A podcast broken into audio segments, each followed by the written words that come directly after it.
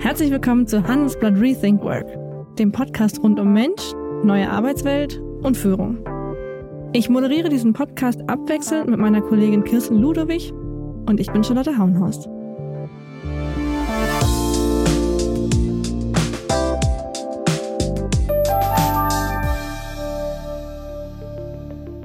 Ich begrüße Sie zu einer neuen Folge Handelsblatt Rethink Work. Mein heutiger Gast ist ein richtiger Promi.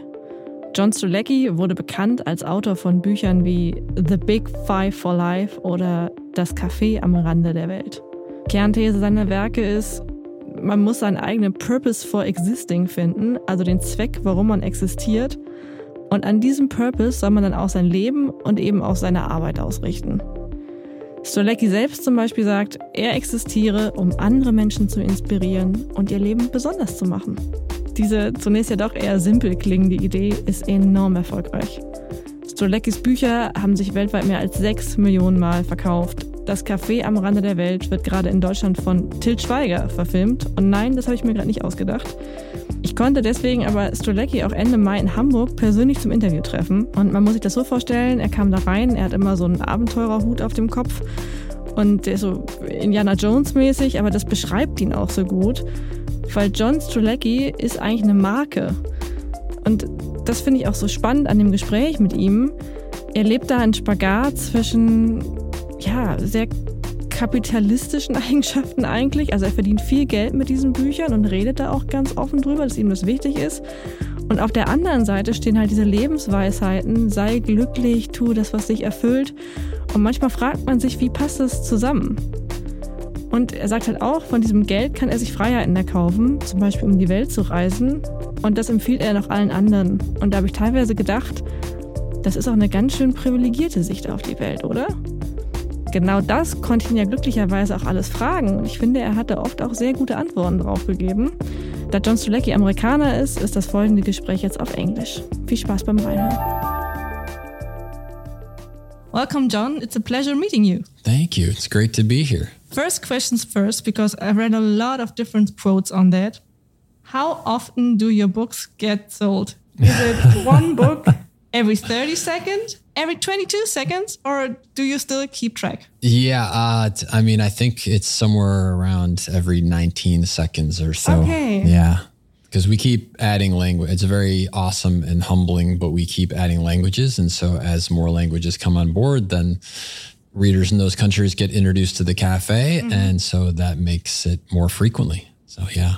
So, how did the COVID pandemic um, affect your book sellings? Well, yeah, I mean, there, it was an interesting transition because I think more and more people went to audio.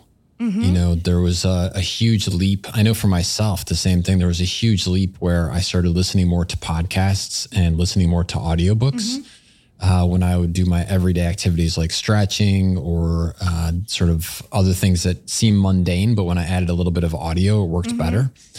And so physical books declined because bookstores were closed worldwide mm-hmm. in so many countries, but the audio definitely picked up. So yeah, that was kind of cool. And we have here in Germany, we have an amazing guy who does the audio, Marcus Pfeiffer. So he's got a great voice. I'm also asking, as you might imagine, because of the content of the books, because um, I think what you're writing about might have been might have seemed hard to achieve before COVID. Um, I try to give a short resume now of your books to correct me if I leave something important out. But the um, Why Are You Here Café in German, das Café am Rande der Welt, exposes its reader to three basic questions. Um, what is your purpose of existing? Are you afraid of death? And are you fulfilled? And the other famous one, the Big Five for Life, wants its reader to align this purpose for existing by focusing every day on your big five goals for life. And as you wrote in one of your books, I think 95% um, write as one of these goals traveling the world. Right. Yeah, travel is a huge piece of people's big five for life. So, what happened to this now? I think some people might feel it was frustrating reading about this now during COVID because you can't travel anywhere.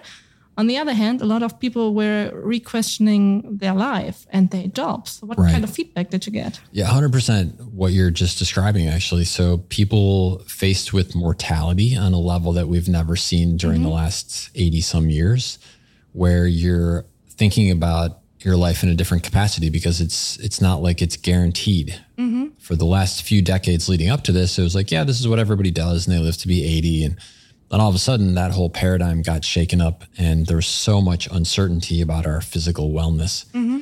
And because of that, people did. They started asking questions and taking more reflective moments around that question of wait, do I fear death? Right? Because mm-hmm. it, it's not a matter of do you fear dying. Uh, character of Mike talks about this in Das Café am Rande. It's not that we fear dying. What we fear is getting to the end of our life and yeah. realizing we haven't really lived. And so, yeah, this this time off, this time locked in our houses, definitely made people ask those. It inspired people, not made them, but it inspired people to ask those bigger questions. To your second point, while we couldn't actually physically go out and travel, mm-hmm. we live in such an amazing technological era. And so, if your dream was to go to New Zealand, you could fill your time watching cool YouTube videos about mm-hmm. New Zealand. You could watch documentaries about New Zealand. You could watch amazing whale videos from New Zealand. So there was never a better time to prepare yourself for the moment when you could actually go. But it's not the same. It's not the same at the it's you're 100% correct in that regard and I know from our conversation that you're an adventure traveler and I am as well that said, sometimes we forget the value of the preparation for the mm-hmm. adventure. And so, you know, the life is super, super busy up until June 2nd. And on June 2nd, I'm leaving on my trip. So you don't really pay attention until May 17th. And then for a couple of weeks, you kind of prep a little bit and then off you go. But COVID taught us that there can be tremendous joy in the prep time and the anticipation. Mm-hmm. And so now when you go and you actually take your trip to New Zealand, not only have you logged a whole bunch of really happy minutes learning about New Zealand, I also think that we will appreciate the fact that you can get on an airplane again pretty effortlessly mm-hmm. in a way that we never did before. At least not for I I never really thought about it. I just kind of took it for granted, but mm-hmm. now I mm-hmm. really appreciate the fact that I can do it. Yeah, and maybe we um, changed our expectations because I remember at the beginning when you could start traveling Germany, for example. Like right. you lived in Germany and you were able to leave your house again yeah. to go to southern Germany, for right. example. That was already exciting. Yeah, exactly. Yeah, it's funny how our perceptions of what's exciting changes based yeah. on what whether we can or cannot do things. Yeah. For a while you can even effortlessly go for a bike ride, right? I mean there was rules and restrictions. Yes. So but what about you? As you already said, you're an adventure traveler and you couldn't travel neither. I think in the US it was hard to as well. Yeah, I mean, plane traffic was shut down, everything was shut down. So what I found is that if I couldn't go on a big scale, then I had to look for opportunities to go do adventurous things close to where I lived. Mm-hmm. And that actually was great in some respects because many times you don't look at your surrounding areas because you can always do that. You know, you, you sort of don't really pay much attention to that but yeah, my daughter and I did some amazing hikes. Um, mm-hmm. We did some great kayaking trips. So hiking, biking, and kayaking became our new form of adventure, mm-hmm. all within two hours of our house. But you also had to do some homeschooling, right? I think I read your daughter is 14? Uh, she's 14 going on 15, yeah. And so she had done homeschooling where I was her teacher for three years. And then mm-hmm. these last three years, she actually did what's called virtual school. So it's a curriculum that's entirely online mm-hmm. at your own pace. So that was great because she would just crank away at stuff, and then when she got tired of doing it, she would go. We'd go do adventures. Okay, so you're not one of these parents who thought about giving their children to adoption after COVID because it was so stressful. Homeschooling. No, not at all, actually. So I I know everybody's situation is different, but I have to say that I really enjoyed the time mm-hmm. with my kid and that's been something that I think is an evolution over time. So we've been doing adventure days together since she was 2 mm-hmm. and we have a ton of time, a ton of history together. We have a great dynamic between the two of us, and we look forward to spending time together. So no, it was no no more unusual.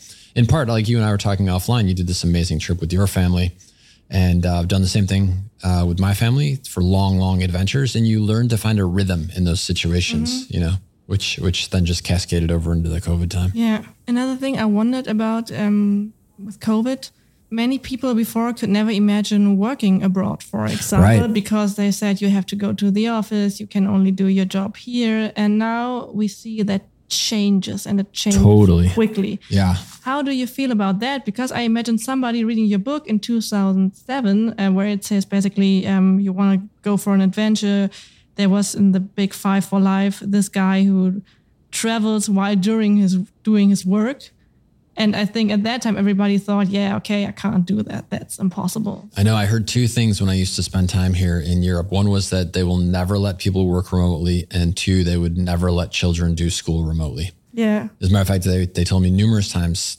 as a parent, I could never do what you're doing because it's illegal for me mm-hmm. to do mm-hmm. that. COVID has changed all the rules in that regard. And this is one of the things that's interesting about life. There is always the yin and yang to everything. So I am not happy at all that as humanity, we've gone through this pandemic. That said, there are aspects of this which have turned out to be really great things. It has propelled us to do things differently and to accelerate what you're talking about. Mm-hmm. So now we have a whole different work world out there where you could live in the city of your choice that you might not have been able to before because your job was in a different place in the country. But now you can live on the beach and do your work for a company mm-hmm. that's located in the mountains or the reverse.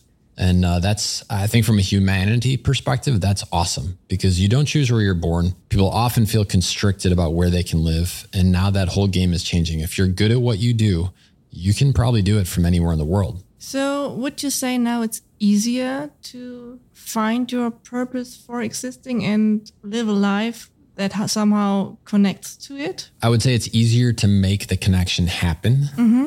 The flip side, though, I talk about this in uh, Überraschung im Café am Rande about mm-hmm. the fourth book that, you know, technology has all these wonderful aspects of it, but it also has some dangers. Mm-hmm. And one of the dangers is something that I call in the book pleasantly occupied. Mm-hmm. And that is where we spend our time just kind of numbing our mind a little bit, just flipping through something on the screen.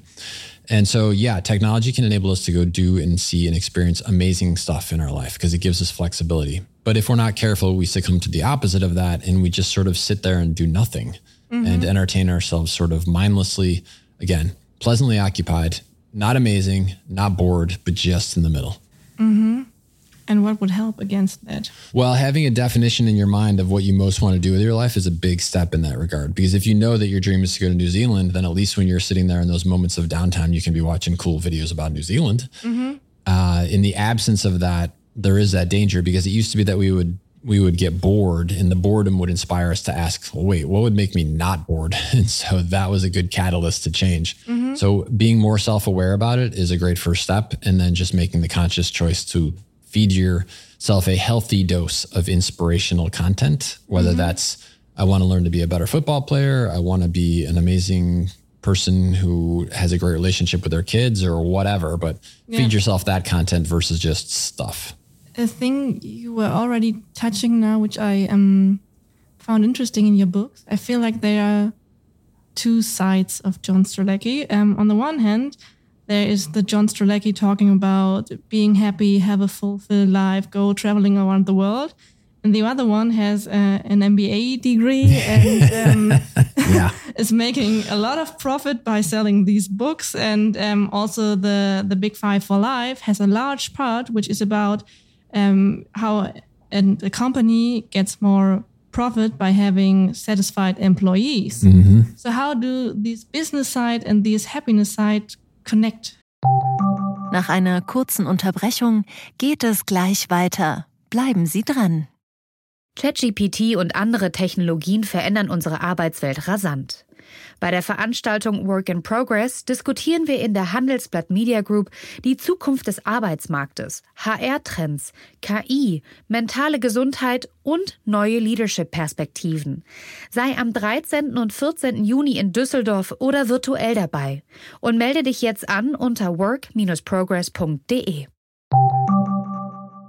you? I mean, that was my previous life was on the business side. I do. I mm-hmm. had my MBA and I was a corporate consultant for many years where I would help companies be more successful. Mm-hmm. The question that I asked myself when I wrote the Big Five for Life book was based on the fact that people spend 70% of their awake life Monday through Friday, mm-hmm. either at work, thinking about work, or getting to work. Mm-hmm. And so I thought if I wanted to have a positive impact on the world, then thinking about how we would adjust the way we look at work mm-hmm. would be a really good way to do that and I've been delighted with the response because there's many leaders out there who are great leaders already doing some of the things that I talk about in the book who have come to me and said this is the type of book that I would have written if I was an author mm-hmm. because this idea of doing right by your people and then they will do right by the organization uh, aligning people's interests with the job that they do like this mm-hmm. stuff sounds so simple and straightforward and obvious and yet most companies don't do it well so it's a great growth opportunity for a company looking to do things better maybe it's just in, in my head, but I always felt like people um, who are preaching about the purpose in life, be happy, do whatever um, suits you best, have a happy life.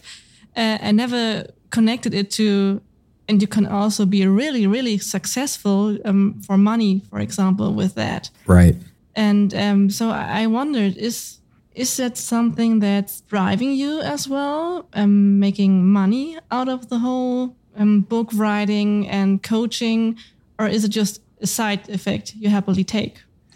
Well, I've discovered something about myself during this process, which is a huge thing that every entrepreneur, every single person who wants to achieve a degree of financial independence mm-hmm. is worth it's worth considering, worth listening to. And that is that when you do things that you love, people are going to want to say thank you. Mm-hmm. And whether you're creating music and therefore you've got your music out on Spotify and iTunes and the rest of that, or you're writing books or making movies that or creating a product that people will want to say thank you. And mm-hmm. in our current era, the way they say thank you is they buy whatever it is that you've created. Mm-hmm. And so we don't barter anymore. It's not like you're you're going to trade me a bag of rice and I'm going to give you a chicken or something mm-hmm. like that. That just doesn't not the way that we say thank you anymore.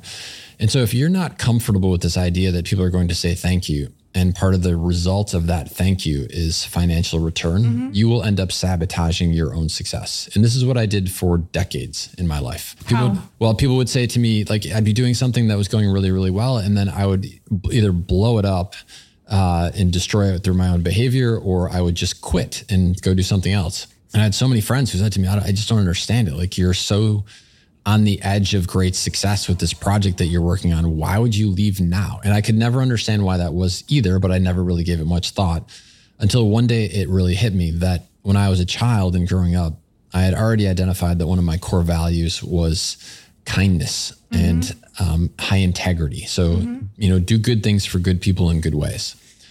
And when I was raised, I was raised in an environment that said if someone had a lot of money, they still could be very nice, of course, but they must have ripped somebody off at some point. Mm-hmm, mm-hmm. And that was the way that I was raised.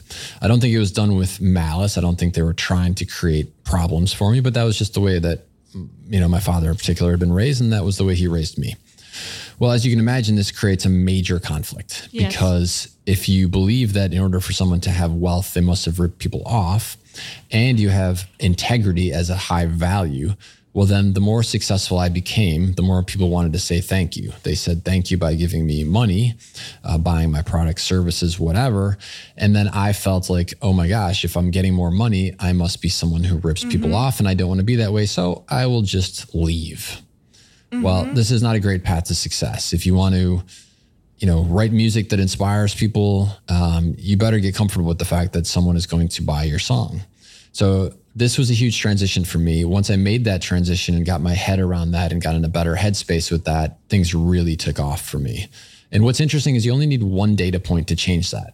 So if you can think of one person who has done really good things for a lot of people and they've gotten wealthy because of it or had financial success because of that, then you can stop holding the false belief that I was holding that they must be ripping people off. So did you feel guilty at the beginning for making money out of it? No, once I made that transition to it, I was able to accept the fact that I was part of something that was much bigger than me, which is certainly the case with the cafe stories, especially. Um, I feel that I get to be the steward for the cafe world, mm-hmm. not that I am necessarily the creator of that world.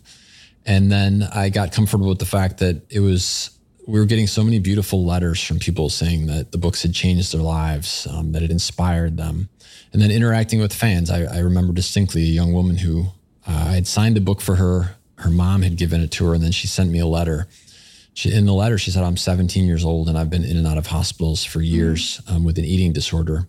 And reading this book, uh, it was Das Café am Rande for the first time in a very long time, I want to live. Mm-hmm. And so that's, you know, you get letters like that and you realize like you're part of something really special. And if you don't embrace that, then maybe the next kid who's in that situation isn't going to get the book. Mm-hmm. That's not the reality that I want. I want people who are struggling, who feel alone, to realize that they're not alone and that they don't necessarily have to struggle, that there's answers out there. Mm-hmm. I feel like. What makes you ask the question, though? In my head, somebody who uh, lives for the happiness of others might live in a yurt eating berries he finds himself and like does not um, depend on money. I don't mm-hmm. know why, but somehow that was always the image in my mind. And I um, found it interesting now that in your book, it's not about just love everybody, love life, and you'll be happy. It's also about, yeah, but you need money for making it work. I thought that quite realistic. Yeah, I don't think I necessarily say that you need money. Uh, and I can see the image that you're coming from. Like, that would be Mother Teresa, would be a good example of that. Someone yeah. who did tremendous good for the world for so many people and lived in a state of poverty in India. That's one option. That's mm-hmm. one path you can choose. I guess the progression for me is realizing that that's not the only option and that in our society, and in truth, you would say that had Mother Teresa not been comfortable with money mm-hmm. And people donating to the organization so that she could then feed homeless people and, and take care of people that suffered from disease and leprosy and the rest of that, had she not had positive money beliefs, supportive money beliefs, she would not have been able to succeed at the level she succeeded either. Yes, but I also feel like it's realistic that to fulfill some of your dreams, you need money. That's part of the game because sure. I think it's a point in your book i, I thought a lot about. Basically you're saying if you find your own purpose for existing you should live a life that um, gets along with that. And i thought a lot about in germany a lot i know from socioeconomic studies for example people who grew up poor tend to stay poor. Mm-hmm. people who have parents that went to university like me are very likely to go to university as well to have a job. And then um, i'm in the condition to spend time thinking about my career going for travels because i'm somehow i grew up safe and i can live that life and so i wondered i think there's still a difference for people reading your book who grew up in yeah like the girl in your new book hannah who grows up in a condition that's um, very hard and you still try to show she can make decisions on her own concerning her life. Yeah, 100%. And I wonder, does it work? Like, there's still people have different backgrounds, and not everybody can fulfill their dreams. I would disagree with that, and I grew up poor, so I can tell you that uh, it's not possible. It's not impossible mm-hmm. to bridge the reality of growing up that way and transitioning to a life where you're not like that. Mm-hmm. What the missing step for me for a long time was the awareness of what do I actually have to do to go from this life to an alternate mm-hmm. version of reality? Mm-hmm. I was motivated enough to do it. I didn't really have the self confidence to do it, which in part came from my background. Mm-hmm. But over time, you can build that self confidence, especially if you have the information about how to make that leap. Mm-hmm. And so that I firmly believe that with enough awareness, with the right amount of personal motivation, that anyone can make that leap. I say that from my own personal experience. So you can certainly find plenty of examples of someone who doesn't have the personal motivation. Mm-hmm. They're never going to make the leap. You can certainly find examples of someone who doesn't have the information either. They're probably never going to make the leap, although they might, because some people in those situations are just incredibly personally driven until they mm-hmm. find the information. But I, well, I guess what I what I love about the cafe stories, um, what I love about this new book is that my hope is someone who is struggling, who feels like they don't have the information, who doesn't have a, clear path, that they'll find part of the answer in the story. You know, and they, they'll re- realize they are not alone, that there's other people who have struggled mm-hmm. with these same things and they've gotten out. But is it harder for them? Well, life is very fascinating. Uh, I talk about this in the character of Hannah. So Max is having an interesting discussion with Hannah, and he says sometimes, um, un- sometimes our gifts are wrapped in unpleasant packaging. Mm-hmm. And so I started working when I was 12 years old. I worked incredibly hard throughout my life and developed a fantastic work ethic. I'm not sure I would have developed that work ethic had I not grown up in the environment in which I grew up in. So mm-hmm. at the mm-hmm. time, it didn't seem so great, but the result of that has proven to be very good in that when I need to work, I work. When I'm when I'm on my own, I don't need someone to motivate me to work. Mm-hmm. I'm incredibly self-motivated. So sometimes these gifts come in unpleasant packaging. It's really a very fascinating discussion point because uh, I know we were talking about kids earlier. I often think to myself, I wouldn't want my daughter to go through what I went through. Mm-hmm. And at the same time, it's important that she understands the importance of working hard. Mm-hmm. And so that's a balancing act when you come out of one environment to help share that with others without necessarily wishing upon them the same experience that you had. Yeah. And I also thought to fulfill your personal big five, sometimes you need to be egoistic, right? Like if I say, for example, I want to travel the world, but my son still needs to go to school in Germany because, as you said before, it's not allowed to do homeschooling here. Then I'd have to make a choice. I leave him here and say bye bye, or I put that to later in my life and um, wait for him to be ready to to join me. But if I really want to focus on myself, I need to leave other people out, right? Nach einer kurzen Unterbrechung geht es gleich weiter. Bleiben Sie dran. Wie navigieren Deutschlands Top-Vorständinnen durch die aktuell schwierigen Zeiten? Hören Sie es selbst bei der Female All-Star Boardroom Session am 14. Mai. Mit dabei Maria Ferraro von Siemens Energy, Viktoria Osatnek von E.ON, Sopna Suri von RWE Generation und Antje von Dewitz von Vaude. Wir sprechen mit Ihnen über die Stärkung der Wirtschaft, das politische Klima und die geopolitischen Krisen. Seien Sie dabei, femaleallstarboard.de. Not necessarily. It's rare that I come across someone who has their big five for life and it has nothing to do with other people. Matter mm-hmm. of fact, I would say it's 90 plus percent. Mm-hmm. It always has to do with other people. Mm-hmm. And so, in your example, uh, you found a creative way to do that when your son was younger. And if you wanted to find a creative way to do it again, my guess is that there are plenty of people out there who have figured out an answer to that.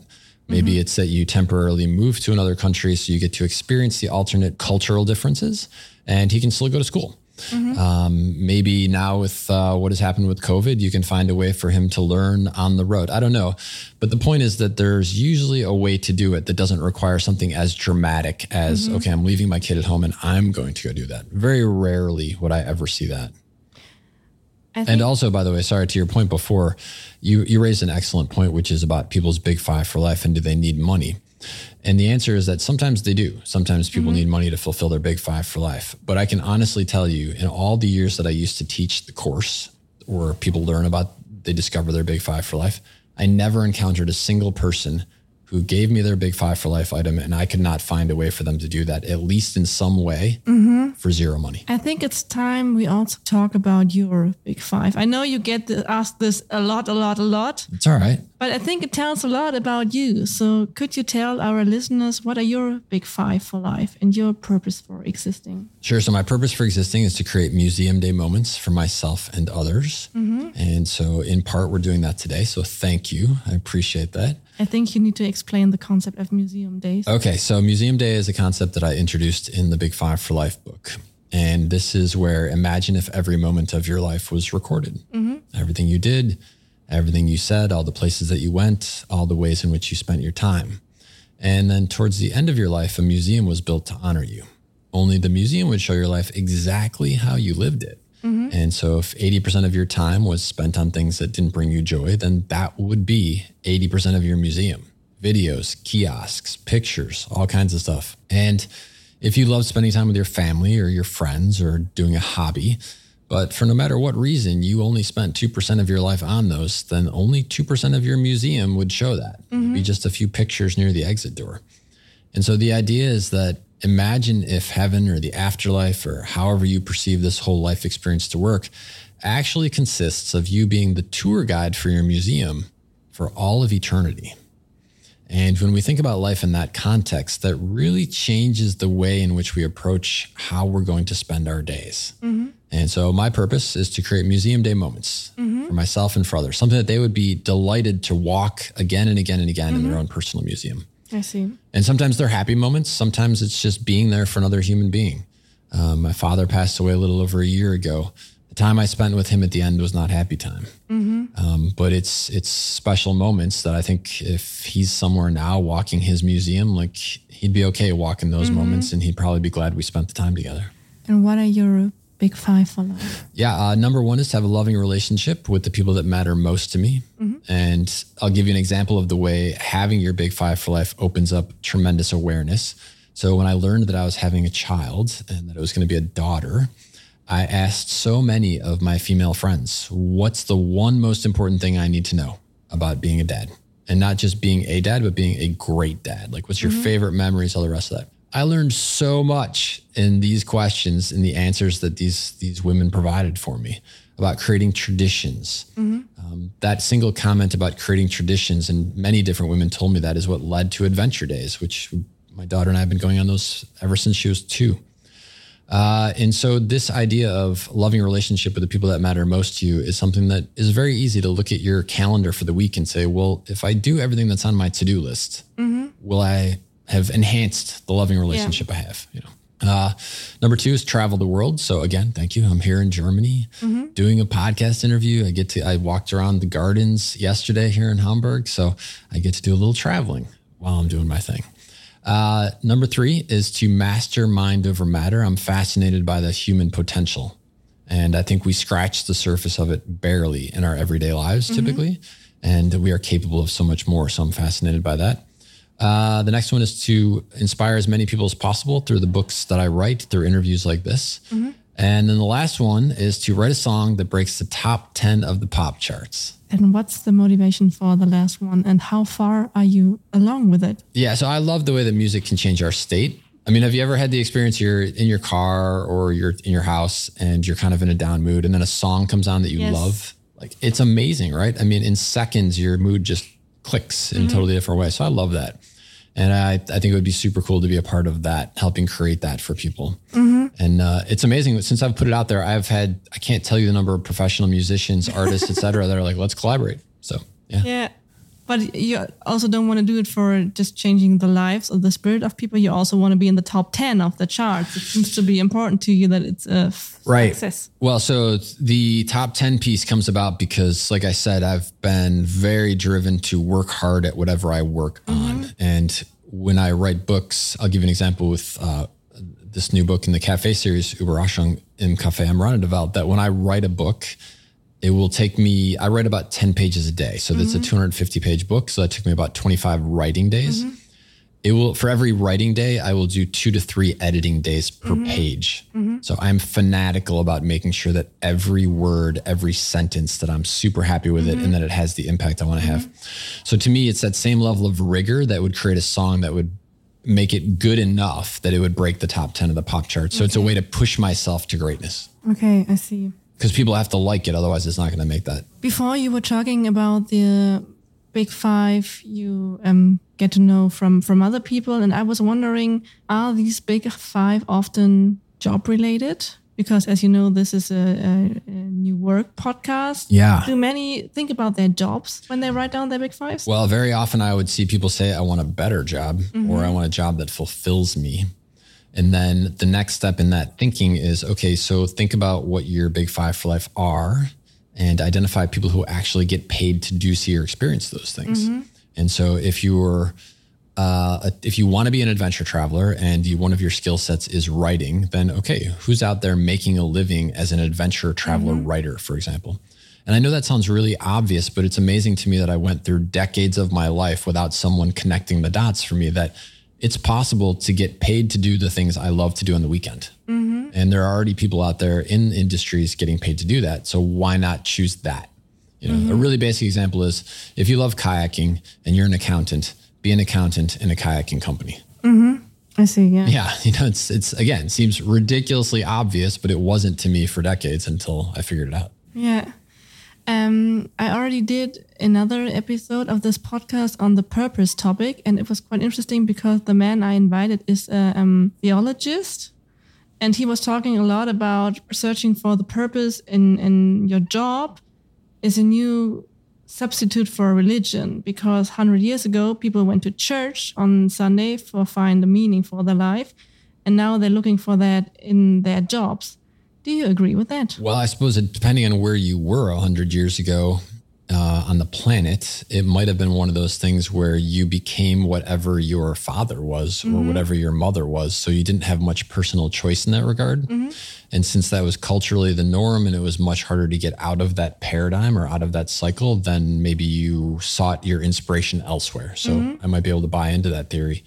Uh, these days, there's no rules or restrictions like that. You know, mm-hmm. if you're driven, if you're motivated, uh, if you find yourself a good teacher or a good coach, someone who can train you to do what, whether you want to be a mm-hmm. graphic artist or a professional musician or um, a podcaster, if you can find yourself a good coach and you practice your your craft and get really good at it, there's really no limit to what you could become. Yeah, but I also feel like the thing searching for a purpose in your job, especially when I look at the younger generation, the generation that that it's really important for them. They wouldn't take a job anymore um, that hadn't somehow an impact or yeah give them the feeling of purpose. What what changed in the last years? Well, I think it's a gradual transition over time. So, for example, let's say that 100 years ago, people had 2% satisfaction with their job, mm-hmm. and 90% it was just a responsibility.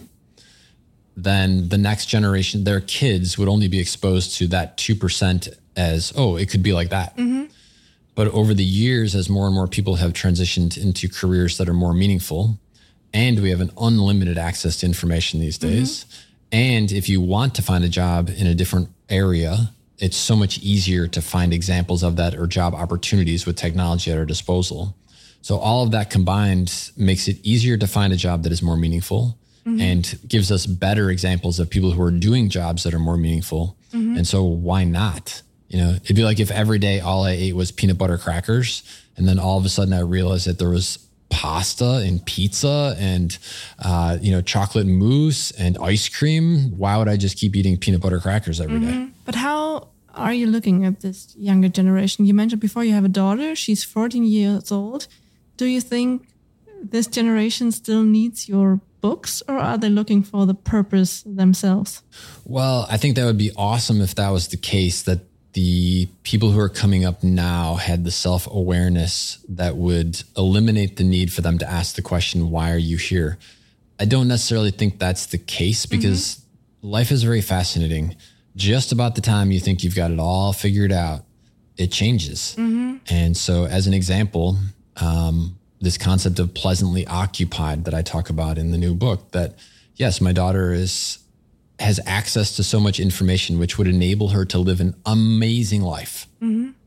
She's also got a million distractions. Mm-hmm. You know, it's so easy to be sitting on your phone, just pleasantly occupied, not doing something amazing, not being bored, but just pleasantly occupied. So I think this generation has tremendous opportunities, but they've also got tremendous challenges too. At the end, I wondered, I often read that you're very surprised by your own success. On the other hand, you're always writing, um, if you're doing something that fulfills your purpose for existing, you'll be good at it. You'll be passionate about it, and yeah, others might follow your lead. Right. Um, so. So why does it surprise me?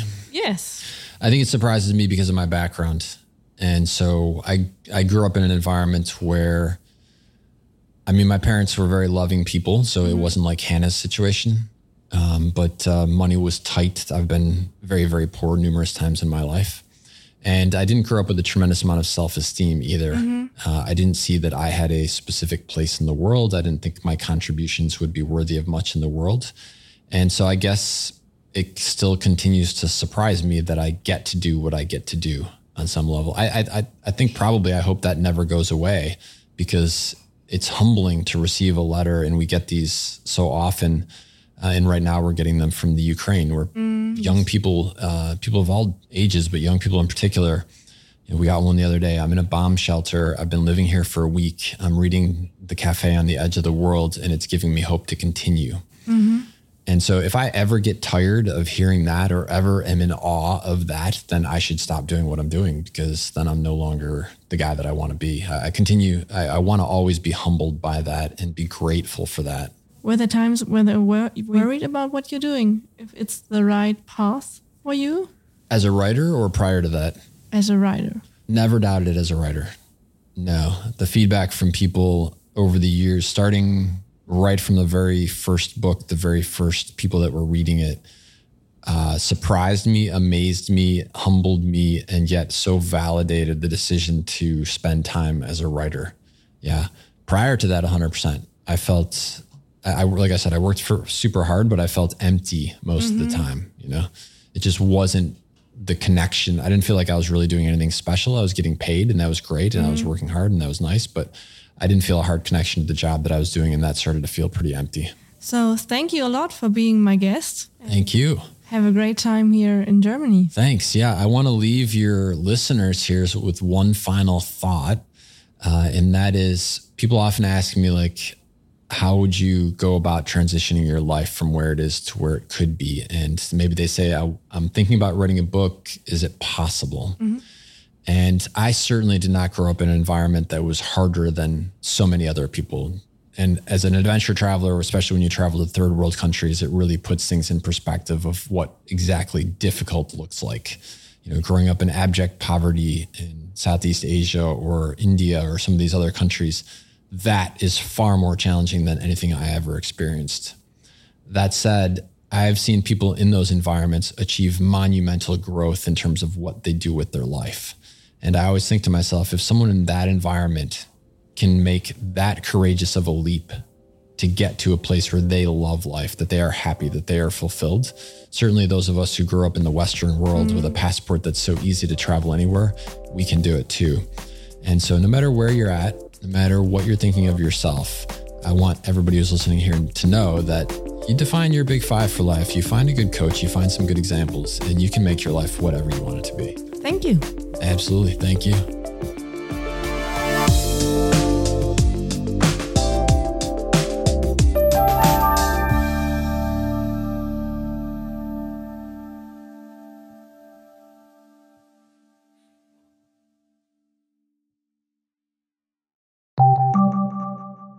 Bist du auf der Suche nach Inspiration und Netzwerkmöglichkeiten? Dann ist das Summer Camp der Handelsblatt Media Group genau das Richtige für dich. Treffe über 800 EntscheiderInnen, nimm an interaktiven Workshops teil und werde Teil der einzigartigen Camp Community. Wir wollen gemeinsam mit dir die Zukunft unserer Wirtschaft gestalten und aktuelle Herausforderungen angehen. Erfahre mehr und sichere dir noch heute dein Ticket auf hmg-summercamp.de.